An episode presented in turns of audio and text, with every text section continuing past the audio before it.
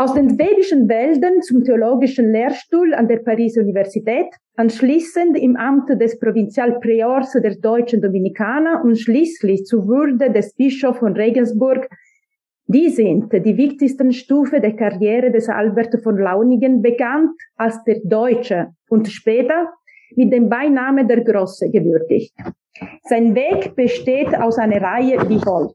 Roger, Rogerus Bacon sagte von ihm, er wird in der Universität Vorlesungen als Autorität angeführt, wie Aristoteles, Avicenna und Averroes. Ein wichtiges Ereignis in Alberts Leben war sicherlich die Gründung des Studium Generale 1248 in Köln, eine Einrichtung für die höhere Ausbildung der Dominikaner. Doch war dieses Ereignis für ganz Deutschland von Bedeutung, denn im Unterschied zum restlichen Europa gab es damals im ganzen deutschsprachigen Raum noch keine Universität. Die Bettelorden hatte sich gleich zu Beginn ihrer Expansion darum bemüht, Strukturen für die höhere Ausbildung zu schaffen. Ein Beispiel dafür ist das franziskanische Provinzstudium in Magdeburg und sicherlich verfügten auch die Dominikaner der deutschen Provinz Teutonia über eine vergleichbare Institution zur Ausbildung ihrer Lektoren. Albert der Große wurde als Leiter des neu gegründeten Studium Generale berufen. In Wahrnehmung dieser Funktion führte er wichtige Innovationen in den Studienplan der jungen Dominikaner ein, die mit dem Thema dieses Gesprächs zu tun haben. Im Jahr 249 wählte der Kölner Professor, wie wir aus den Notizen seines Schülers Thomas von Aquin wissen, die Texte des Corpus Dionysianum als Grundlage seiner Vorlesungen. Zwar galten die Schriften des Dionysius als Anhang der Neuen Testaments, denn der Name des Autors wurde traditionell mit den griechischen Philosophen identifiziert, der sich nach der Predigt des heiligen Paulus auf dem Aerobag begehrt hatte. Doch sind Vergleichsfälle für den akademischen Gebrauch des Dionysius nicht bekannt. Aber Albert ging noch weiter. Im darausfolgenden Jahr beschloss er, den Schwerpunkt seiner Tätigkeit von der Theologie auf die Philosophie zu verlangen. 1250 las und kommentierte er im Kölner Studium die Nikomatische Ethik des Aristoteles. Dies war eine wichtige Neuerung, und zwar in doppelter Hinsicht. Erstens, weil der vollständigen Text in zehn Büchern erst drei Jahre zuvor von Robert Grosseteste übersetzt worden und noch fast unbekannt war. Zweitens, weil das Werk die systematische Entfaltung der heidnischen philosophischen Moral darstellte. Gleichzeitig begann Albert parallel zu seinen Vorlesungen mit einer systematischen Kommentierung des Corpus Aristotelicum, die ihn in den folgenden Jahrhunderten berühmt machen sollten. Die Entscheidung, Vorlesungen über die nikomagische Ethik zu halten, wurde von einem Teil der Forschung in doppelter Sinne als eine Wende interpretiert. Als historische Wende für die damalige Kulturgeschichte Deutschland und Europas und als persönliche Wende im Leben des Dominikanermeisters.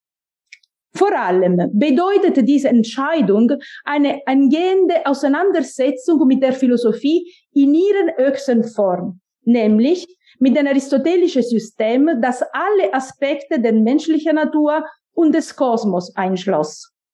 Es war ein kohärentes und geschlossenes System, das seine volle Legitimität in der menschlichen Vernunft und ihre Ausübung fand.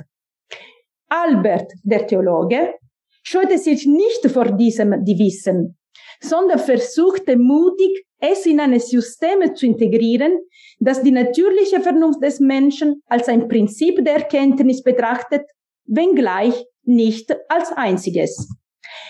Albert ging es um die Erforschung der Möglichkeiten und Grenzen der menschlichen Vernunft. In dem von ihm geleiteten Studium setzte er seine Pläne mit Energie und Entschlossenheit und in offene Polemik gegen jene Unwissende um, die wie einfältige Tiere gegen das wettern, was sie nicht kennen, und um jeden Preis den Gebrauch der Philosophie zu verhindern versuchen, und dies ganz besonders unter den Dominikanern, wo sie auf keinen Widerstand stoßen. Alberts Invektive ist umso wichtiger, als sie sich im Kommentar zu einem Text findet, den wir als theologisch definieren können, nämlich seinem Kommentar zu Dionysusbrief. Dies unterstreicht die Bedeutung, die der Erkenntnis der Philosophie für die Ausbildung der, der Dominikaner zukam. Ihnen widmet Albert, wie wir aus dem Prolog des Kommentars zur Physik wissen, sein gesamtes Werk der Paraphrase des aristotelischen Systems, das ihm die Bezeichnung als zweiter Averroes eintrug. Seine Vorlesungen über die Ethik markieren den Beginn einer Auseinandersetzung mit dem aristotelischen System, mit der er sich auch parallel zur Kommentierung der Texte der Heiligen Schrift befasste. Diese intensive exegetische Tätigkeit erstreckte sich über mehr als Jahrzehnt, von 1250 bis 1267. Es handelt sich hierbei um das gesamte Programm der Artistenfakultät, die wir heute philosophische Fakultäten nennen würden, wie es durch die Pariser Universitätsstatuten aus dem Jahr 1255 festgesetzt wurde. Neun Jahre nach Beginn von Alberts Unternehmen, im Jahre 1259, erklärte die Kommission zur Reform der Ratio Studiorum der Dominikaner die Texte der Artes zu Propedeutikum in der Ausbildung der Theologielektoren. Die Mitglieder dieser Kommission, die in Valencien tagten, waren unter anderem Thomas von Aquin und Albert der Deutsche, Theotonicus. Das Kölner Experiment war zur Norm für den gesamten Predigorden geworden. Zurück zu den Vorlesungen zu Superethika. Zu den Hörern der Vorlesungen zählte auch Thomas von Aquin und das Werk scheint sogar in die Hände von Dante Alighieri gelangt zu sein. Gezeugt von den intensiven Interesse Alberts an methodischen Fragen und von dem Versuch, den Bereich der Philosophie von der Theologie zu unterscheiden. Einige Beispiele. Der Philosoph hat sich nicht mit dem Zustand der getrennten Seele zu beschäftigen. Über die Glückseligkeit nach dem Tod wird in diesem Buch nicht gesprochen, da diese nicht mit philosophischen Argumenten erforscht werden kann. Gott als höchstes Gut ist hier nicht Gegenstand der Diskussion. Die Philosophie ist nicht in der Lage zu bestimmen, ob es irgendein Gut nach dem Tod als Preis für die Tugend gibt. In der viertletzten Lektion seiner Vorlesung über die Ethika schrieb Albert, die Betrachtung des Theologen stimmt teilweise mit der Betrachtung des Philosophen überein und unterscheidet sich teilweise von dieser. Sie unterscheiden sich bezüglich ihrer Lage, denn der Theologe betrachtet durch das von Gott eingeflößte Licht und der Philosoph durch die erworbene Disposition der Weisheit. Weiterhin bezüglich des Zieles, da der Theologe als letztes Ziel die Betrachtung Gottes in Jenseit verfolgt, während der Philosoph auf die Schau abzielt, in der Gott gewissermaßen in diesseits gesehen wird. Und bezüglich des Gegenstandes, nicht in seinem Wesen, sondern in der Betrachtungsweise, da der Philosoph Gott insoweit betrachtet, als er Gegenstand einer demonstrative Folgerung ist, während der Theolog ihn in seiner Existenz jenseits des Verstandes und der Vernunft anschaut. In dieser Stelle liegt der Fokus auf der demonstrative Macht der philosophischen Vernunft, wie Alberts Schlussfolgerung zeigt. Im Folgenden besteht der Unterschied der beiden Betrachtungsweisen. Der Philosoph besitzt die Gewissheit der Beweisführung, auf die er sich stützt, während der Theologe auf die erste Wahrheit an sich statt auf rationale Argumente baut, auch wenn dies nicht heißt, dass er nichts über diese verfügt. Und daher staut der Theologe, nicht aber der Philosoph. Superethikam enthält jedoch noch mehr. Im Kommentar des sechsten Buches unternimmt Albert einen ersten Versuch zur Bestimmung des Kompetenzbereichs der Philosophie, indem er auf das Konzept der natürlichen Notwendigkeit und auf die Prinzipien verweist, die durch sie begründet werden können.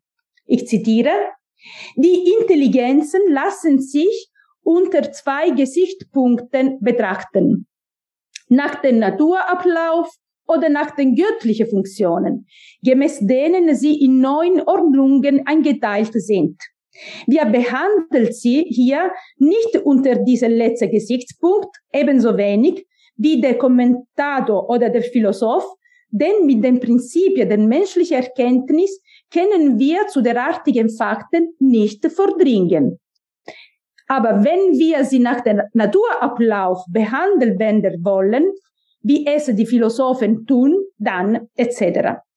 Die Verbindlichkeit der demonstrative Folgerungen des Philosophen gründet auf der Möglichkeit, die Frage der Entscheidungsfreiheit Gottes und seine Diener, der Engel, ausklammern zu können. Das Eingreifen Gottes ist Gegenstand des Glaubens und Prinzip der theologischen Argumentation. Diesseits davon ist der Zuständigkeitsbereich der natürlichen Vernunft, die nach der empirischen Erkenntnis vorgeht um in den Masse, in dem die Natur Notwendigkeit und Regelmäßigkeit aufweist, ihre Verallgemeinerungen zu erstellen, ihre notwendige Deduktionen zu entwickeln und ihre Kenntnisse systematisch zu gliedern. Diese Gedanken zeigen, wie sehr sich Albert für die Prinzipien und Methode der Philosophen interessiert. Als Kennzeichen der Philosophie betrachtet er die Fähigkeit, durch Anwendung der natürlichen Vernunft zu demonstrative Schlussfolgerungen zu gelangen. Es handelt sich dabei um eine Vorstellung, die dem Wissenschaftsmodell entsprach, das die aristotelische Schriften propagiert. Schließlich war Albert davon überzeugt, dass im Corpus Aristotelicum der umfassende Versuch eine systematische Entwicklung der philosophischen Vernunft vorliege. Genau die Geschlossenheit und die Systematik dieser Texte veranlassten ihn, sie dem Publikum der Dominikaner Lektoren zu präsentieren. Und dieselbe Gründen waren für die Wahl der aristotelischen Schriften als Lehrbücher der Arististenfakultät gewesen. Die Gleichung zwischen Philosophie und Ausübung der natürlichen Rationalität taucht auch in zahlreichen Texten nach Superethikam wieder auf. Hierzu einige Beispiele. Für den Philosophen ist es schädlich, etwas ohne rationale Beweisgründen zu behaupten. Der Philosoph stellt sich nichts vor, sondern er behauptet nur das, was er auch mit rationalen Argumenten beweisen kann.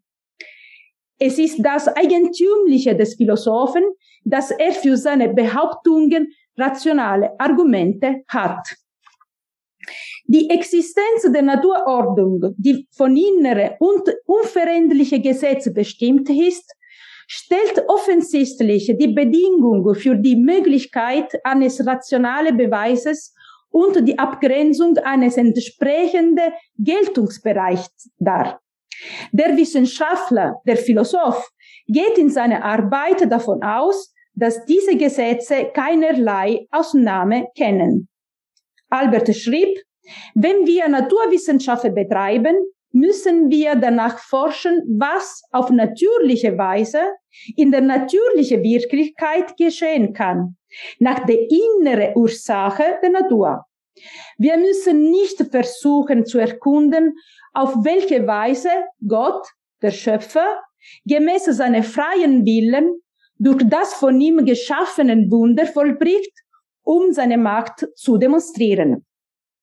Es handelt sich um die Lehre von der Autarkie und Autonomie des philosophischen Diskurses, die sich daraus ergibt, dass er sich auf die reine natürliche Vernunft gründet, mit dem Ziel zu untersuchen, was mit natürlichen Mitteln gesagt werden kann. Die Philosophie ist auch die Disziplin, unter der Albert seine Aristoteles-Kommentare zusammengestellt hat und die er als die Gesamtheit des Wissens präsentiert. Es ist ein Wissen, das alle Menschen von Natur aus begehren und das sich in neun verschiedene Wissenschaften untergliedert, und zwar die neun Wissenschaften des Triviums und Quadriviums mit der Metaphysik an der Spitze. Dies war das Bildungsprogramm, das in den philosophischen Fakultäten Artes der europäischen Universitäten, die bereits vor Mitte des 13. Jahrhunderts den gesamten Korpus der aristotelischen Schriften aufgenommen hatte, entwickelt und gepflegt wurde. So war Albert mit seinen Kommentaren bald zu einem Bezugspunkt für die Professoren dieser Fakultät geworden. Der modernste theologische Diskurs hat sich schon zu Alberts Zeiten an die Normen der aristotelischen Erkenntnistheorie angeglichen. Aber er unterschied sich vom philosophischen Diskurs dadurch, dass es Sein aus einer anderen Ordnung bezog. Die Philosophie lässt nur die Prinzipien der natürlichen Vernunft zu. Die Theologie lässt darüber hinaus Prinzipien zu, die aus der Offenbarung und der prophetischen Inspiration abgeleitet sind. Die Philosophie stellte sich also aus Alberts Sicht als ein gegliedertes und in sich geschlossenes System vom theoretischen und praktischen Wissen dar, in dessen Ausübung der Mensch seine eigene Natur und seine edelste Vollkommenheit verwirklicht und damit glücklich wird. Das, wovon Albert in seinem philosophischen Text spricht, ist das irdische Glück, das philosophische Glück, wie es in der Theorie und Praxis der heidnischen, griechischen und römischen Antike Gestalt annahm. Dieses irdische Glück ist zwar im Vergleich zu dem Glück, das den Christen verheißen wird und in der Anschauung Gottes im Padre besteht, sehr begrenzt aber in diesem begrenzten Raum hat es seine volle Glücklichkeit, Gültigkeit. Albert drückt diesen wichtigen Unterschied bereits in seinem Kommentar zu der Divinis Nominibus aus, denn er ein Jahr zuvor seine Superethikan Vorlesungen. Die grundlegende Frage lautet, was kann der Mensch von Natur aus wissen?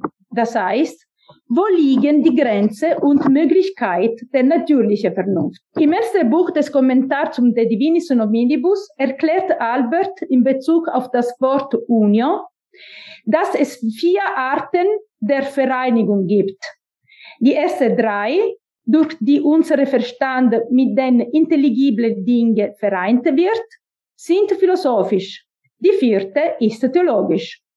Die ersten drei gehen von einer fortschreitenden Abstraktion von Form und Materie aus, bis sie zu den einfachen Quiditaten gelangen, die auch Gegenstand der Metaphysik sind und auf die sich die menschliche Vernunft auswirkt. Die vierte Art von Union hingegen, die besser ist, melior est, schreibt Albert, besteht aus einer Vereinigung mit den intelligiblen Dingen durch dasselbe göttliche intelligible Licht. In seinem Kommentar de Divinis Nominibus verwendet Albert die fortschreitende Abstraktion der Quiditäten oder Weisheiten von den materiellen Realitäten, um den Unterschied zwischen Philosophie und Theologie und die Überlegenheit der Letzteren zu begründen. Ein Jahr später zog er in seinem Kommentar zur Physik dieselbe Theorie heran, um die hierarchische Beziehung zwischen den drei wichtigsten philosophischen Disziplinen, nämlich Physik, Mathematik und Metaphysik, zu begründen. Im Kommentar zur Physik erklärt Albert die Gegenstände der drei Wissenschaften als eine mehr oder weniger ausgeprägte Einfachheit der, Quidität, Quiditas, die progressive Einfachheit der Quiditates ergibt sich wiederum aus den hervorgehenden Seins aus der ersten einfachen Wahrheit, prima simplex quiditas. Die Verbindung, die Verkettung zwischen den drei Bereichen der Wirklichkeit, die Gegenstände der drei philosophischen Disziplinen sind, kann entweder von unten nach oben oder von oben nach unten betrachtet werden. Von unten durch eine verschreitende Abstraktion der Quidität von der wahrnehmbaren Realitäten bis hinunter zu einfacher Quidität. Oder von oben, von der einfachen Quidität, von der die Quiditäten ausgehen, Fluid, die sich nach unten allmählich zu den mathematischen Realitäten und schließlich zu den wahrnehmbaren kontrahieren. Die Quidität ist nämlich das, was der Philosoph mit der natürlichen Vernunft erfasst, weil sie das erkennbare Prinzip der gesamten Realität ist, sei sie nun sinnlich, mathematisch oder metaphysisch. Nach Albert gehen die Quiditaten, die Gegenstand der drei Disziplinen der Philosophie sind, alle von der ersten einfachen Quidität aus, die die erste Ursache, die Quelle und der Ursprung des Seins ist, das sich vorschreitende bis hin zu den materiellen Realitäten bestimmt. Das bedeutet, dass die Quidität der sinnlichen Dinge ein sozusagen Spiegelbild der ersten Ursache ist. Der Philosoph kann durch die Kenntnis der natürlichen Welt aufgrund dieser Verkettung von Quiditate zur Erkenntnis der ersten Ursache gelangen. Aus diesem Grund erklärt Albert in seinem Kommentar zur Metaphysik, den er zehn Jahre nach seinem Kommentar zur Physik verfasste, dass die Quiditas Re Sensibilis zur Erkenntnis der ersten Ursache führe und deswegen stets von allen Menschen gesucht werde. Die Jahresdaten haben keine marginale Bedeutung. Sie zeigen, dass Albert seit dem Kommentar zum De Divinis Nominibus bis mindestens zum Kommentar zur Metaphysik konsequent eine Weltanschauung vertrat, in der die Philosophie insofern eine legitime Rolle spielt, als sie die rationale Prinzipien der Welt, das heißt ihre Quidität, untersucht. Wenn die Ratio der Dinge, ihre Definition, durch die Wahrheit bestimmt wird und wenn es eine Skala, eine Verkettung von Quiditates gibt, folgt daraus, dass die Welt sich als eine nach immer allgemeineren rationale Ebenen geordnete Struktur offenbart. Von den natürlichen und physikalischen Ereignissen bis zu der ersten einfache Wahrheit, die den ganzen Prozess begründet. Physik, Mathematik und Metaphysik streben jeweils nach der Definition eines Phänomens oder eine Substanz, aber ihre Gegenstände sind nach dem Grad ihrer Allgemeinheit geordnet, obwohl jeder von ihnen für sich betrachtet wahr und Wissenschaft ist.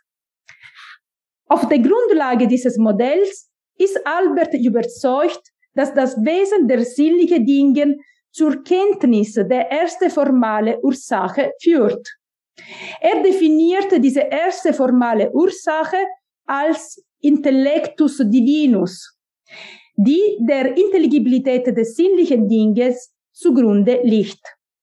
Bekanntlich ist diese nach den Quiditates geordnete Struktur für Albert die Voraussetzung für die Verwirklichung der Fiducia Philosophantium, der Hoffnung der Philosophen, die Form der Formen zu erkennen. Es handelt sich um die berühmte Theorie des Intellectus Adeptus, die Albert in seinem Werk De Intellectu et Intelligibili entwickelte. In diesem Werk wird der Weg zur Erreichung des erworbenen Intellekts von einem Prozess innerhalb eines Systems von Formen der abgestuften und progressiven Einfachheit gebildet, an dessen Spitze die Form der Formen steht, die Form der Ordnung des Universums, die der wirkende Intellekt selbst ist. Nach Albert neigen die Formen, die aus dem Licht der ersten Ursache und aus den abgeschiedenen Intelligenzen verfließen dazu, in das göttliche Wesen zurückzukehren, aus dem sie entsprungen sind. Dies ist jedoch nur dann möglich, wenn sie von der Materie getrennt sind. Deshalb müssen sie von einer Vernunft zu Gott zurückgeführt werden, die die Formen von der Materie trennt. Doch kann dies keine reine und getrennte Vernunft sein, was Albert Intellectus Mundi nennt, sondern es muss die Vernunft des Menschen sein, die über die nötigen Fähigkeiten und über die nötigen Organe verfügt, um die göttliche Formen aus der Materie heraus zu empfangen. Aufgrund dieser Fähigkeit der erworbenen Vernunft des Intellectus Adeptus kann der Mensch Gott ähnlich werden, wie die Ursache, aus der die Formen hervorgeflossen sind. So erweist sich die ganze Metaphysik Albers als systematische Entfaltung des ersten Satzes der aristotelischen Metaphysik.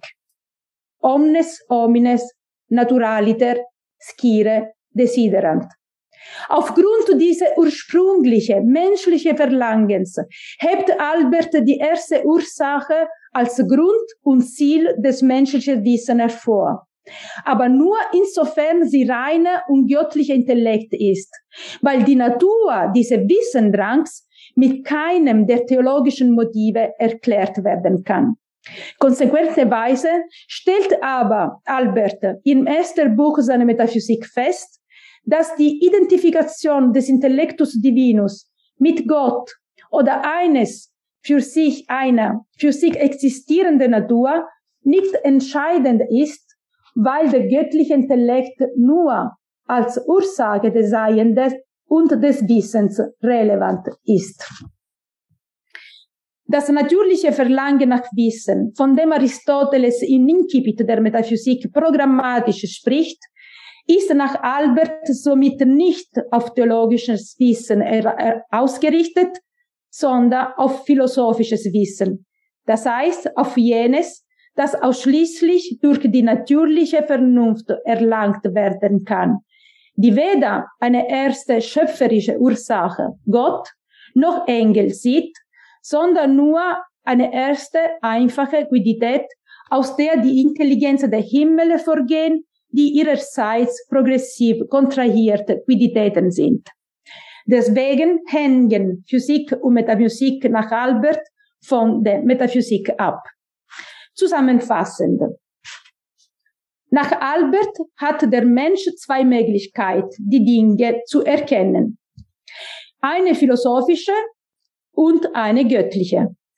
Der philosophische Weg wird durch die wahrnehmbare und natürliche Entitäten verursacht, von denen der natürliche Intellekt durch Abstraktion die Quiditäten ableitet, die ein Ausdruck der ersten einfachen Quidität sind, die die Ursache, die Quelle und der Ursprung der Intelligibilität der Welt ist. In diesem Sinne ist die natürliche Vernunft auf Dinge angewiesen, die ihr untergeordnet sind denn, so schreibt Albert in seinem Kommentar zu der Divinis Hominibus, wenn sie unserem Verstand nicht unterworfen wären, könnte unser Verstand sie nicht begreifen. Nach dem göttlichen Weg hingegen erwirbt der Menschen Wissen von etwas, das über der natürlichen Vernunft steht, da es sich uns nicht nach seiner Macht, sondern nach der Möglichkeit unserer Verstande darstellt. Albert wendet das philosophische Modell, das eine geordnete Verkettung von Piditäten vorsieht, auf verschiedene Themen an. Das des Schicksal, das den Menschenwürde, das irdische Glück. Interessant ist, dass wir die Explikation dieses Modells nicht nur in den Kommentaren zum Corpus Aristotelicum finden, sondern auch in den Kommentaren zur Heiligen Schrift oder in den Summa Theologie.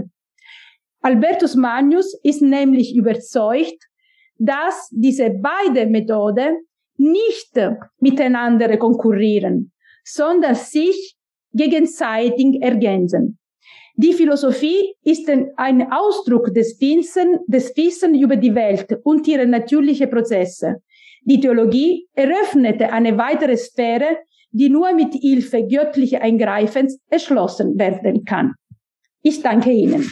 Vielen Dank, Alessandra Beccarisi, für diesen sehr schönen Vortrag über, einen spannenden Vortrag über Albert und die Philosophen. Äh, ich lade die Teilnehmer auf Zoom ein, äh, zuerst ihre Frage oder Kommentar in die Chatbox zu schreiben. Ich mache eine Ausnahme für zwei oder drei Mitteilnehmer, die ich gut kenne. Ähm, das heißt äh, Dr. Rudmeier, Pater Hellmeier, ich glaube Dr. Krause, Katja Krause ist auch da. Also diese Personen, wenn die wollen, könnten einfach ihren Mute abschalten und, und reden. Andere würde ich einladen, sodass wir die Zeit gut benutzen, zuerst die Fragen in die Chatbox hineinzuschreiben. Ähm, wenn manche da sind, die passiv gut Deutsch verstehen, aber nicht ein bisschen scheu sind, Deutsch öffentlich zu reden, können sie auch äh, mich beten, für, für sie die Frage, die sie in die Chatbox hineinschreiben, zu stellen. Ähm, und ich habe dann auch mindestens ein paar Fragen, aber ich, ich gebe lieber die Priorität an unsere, unsere Gäste und Mithörer. Ähm, diese Themen wurden natürlich öfters äh, in der Literatur in den letzten Jahrzehnten auch diskutiert. Ne? Jetzt erinnert mich, der Vortrag erinnert mich ein bisschen an das Buch von Loris Sturlese ne? über die deutsche Philosophie im Mittelalter und, und andere Tech, äh, Studie, wichtige Studien von den Spezialisten. Ich stelle mal ganz kurz meine Frage, aber dann lade ich wirklich die anderen Teilnehmer ein, vor allem äh, Ruth Meyer, Paul Hellmeier und, und Katja Krause. Alessandra, Sie hatten einen Text am Anfang von der Superethika, wo die, wo Albert sagt, die Philosophie redet nicht über Quod, äh, Quodes Deus. Ja, so irgend so ein Text. Das war auf der Seite 55 der Superethika. Die Philosophie will nicht sagen, was Quodes Deus. Meine Frage ist, Albert sagt ähnliches über die Theologie am Anfang vom De Divinis Nominibus. Die Theologen wissen auch nicht Quides Deus. Äh, in welchem Sinn, was genau will der Albert in diesem Superethiker-Text äh, ähm, äh, also vermeiden? Welchen äh, falschen Begriff der Philosophie? Weil wir sehen, dass er auch einen Begriff der Grenzen der Theologie hat. Er hat diese apophatische Seite. Und zur selben Zeit gibt es natürlich in der Theologie eine Lehre über die Attribute des Herr, des, des Gottes, ja. Und zur selben Zeit sagt er, weil wir, wir wissen nicht quides Deus. Was meint Albert mit, dann mit diesem Satz, denken Sie, in der Superethika? Okay, ähm, also Albert, ähm, Albert als Theologe denkt, dass wir nicht die ähm, Essentia Dei äh, kennen können. Also was Gott ist, quides Deus, ist uns äh, ähm, können wir uns nicht kennen. Was die Philosophen kennen, ähm, greifen, ist ähm, die Quiditas äh, von der ersten Ursache als Causa, als Forma, aber nicht als Deus, als Gott. Gott, die Quidditas Gott ist uns nicht bekannt. Also können wir nur aus, von einem apophatischen Weg erreichen. Aber die Quidditas Deis ist unbegreifbar. Auch für die Philosophen oder vor allem für die Philosophen. So, das bedeutet, dass wir die Essenz Gottes nicht kennen können. Wir kennen nur das, die Existenz Gottes kennen aber nicht ihre Essenz, was Gott ist. Weil eine ähnliche Unterscheidung finden wir bei Albert in der Theologie, vor allem der De Divinis Nominibus und der De Mystica Theologica, ja. nicht? Er sagt, wir wissen quia est Deus, aber nicht quid est Deus. Yes. Yes. Und äh, die ganze affirmative Theologie in der Theologie, also durch die Offenbarung informiert, äh, gelangt zu den Attributen Gottes, als Causa. In dem Sinn ist es ein analogisches Wissen zu der Philosophie, denke ich. Zu der Philosophie, ja. Aber Causa insofern Gott ein Creator ist.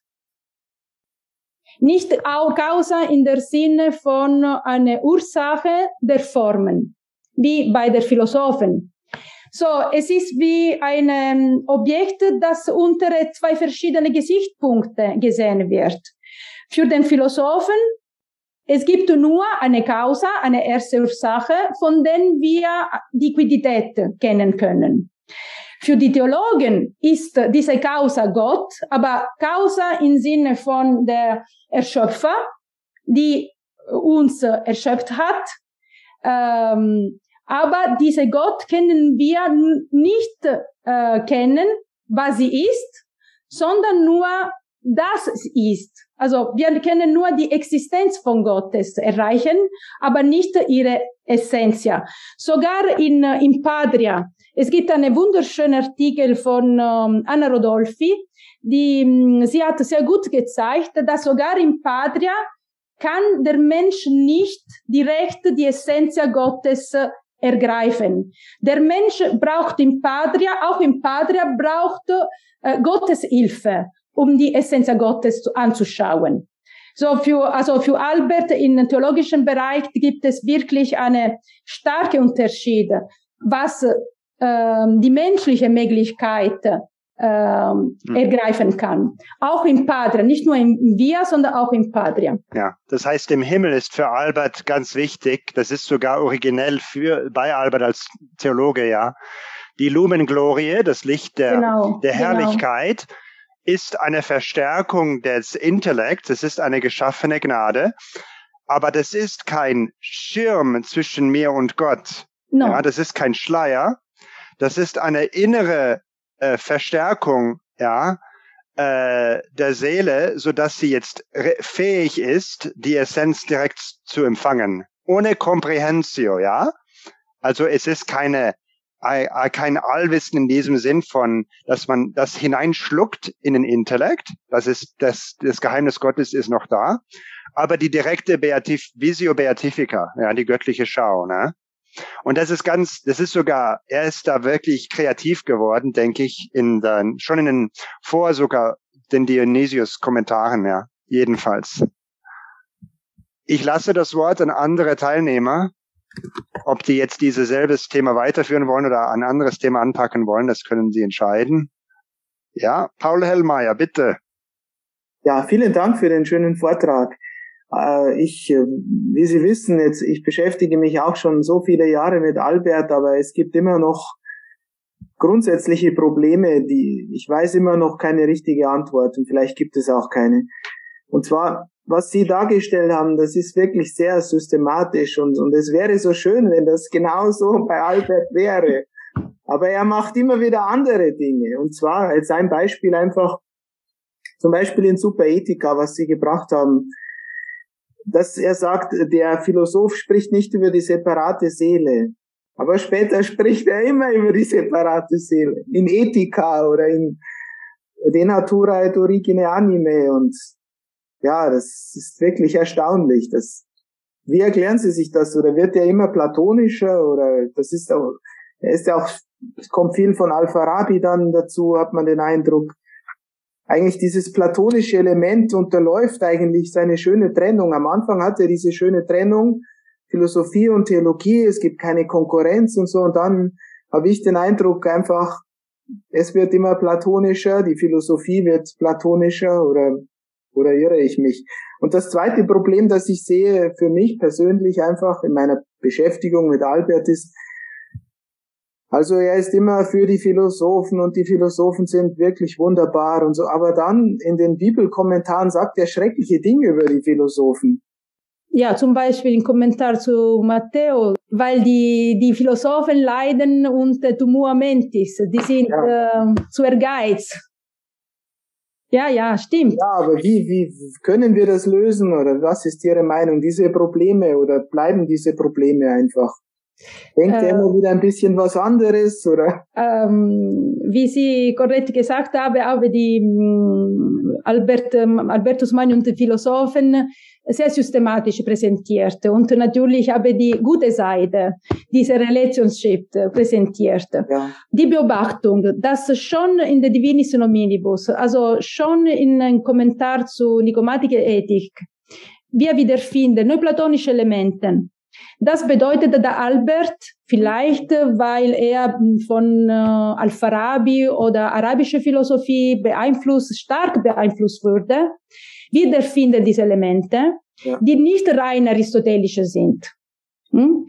Äh, zum Beispiel diese Verkettung von Quiditäten ja, hat ja. nichts mit Aristoteles System zu tun, ist mhm. äh, wirklich offensichtlich, hat mit einer platonische oder neuplatonische System zu tun. Deswegen bin ich äh, überzeugt, äh, dass eine späten Phasen von Albert gab, in denen er äh, besonders beeinflusst von der Liber de Gaussis war.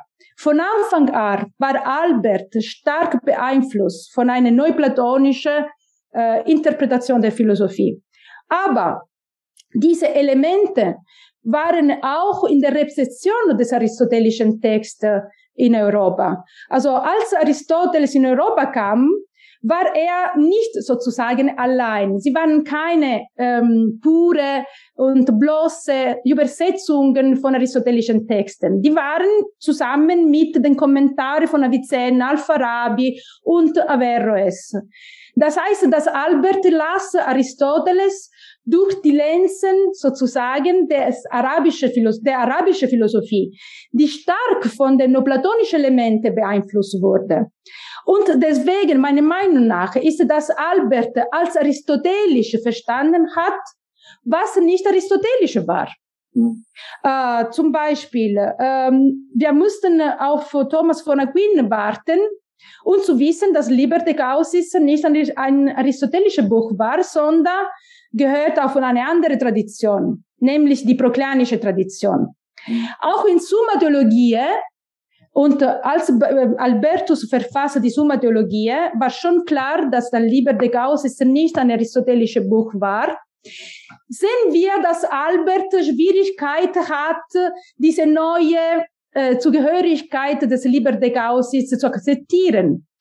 Das bedeutet, dass, dass der Aristoteles äh, von Albert ist sozusagen ein Aristoteles, die ständig in Dialog mit Platon, wenn ich diese Metapher verwenden kann, ist.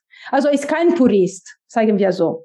Und deswegen ist Albert immer in an getrennten Seele, getrennte Substanz interessiert, die Verkettung von Kausen, von oben nach unten, die Elemente, die wir in Aristoteles nicht wieder, wiederfinden können, aber von Anfang an, es ist keine späten Phase, schon in der Divinis Hominibus ganz äh, deutlich sagt Albert, dass was wir als Philosophen kennen, ist die erste Simplex, also einfache Quiditas, die auf der Fluid, auch fluere, ist eine platonische Verbum, das nicht mit Aristoteles zu tun hat.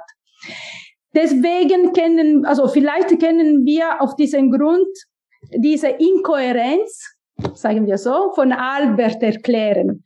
Und ähm, noch eine Bemerkung.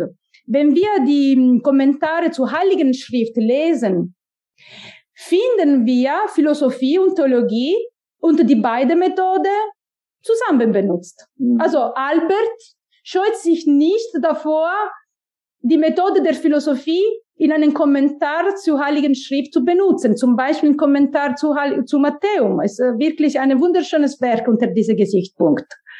Er benutzt der Liber de Gausis Aristoteles, um also Zeilen der um, Heiligen Schrift zu interpretieren, aber auch umgekehrt. Also theologische Argumenten, um philosophischen Texten zu interpretieren.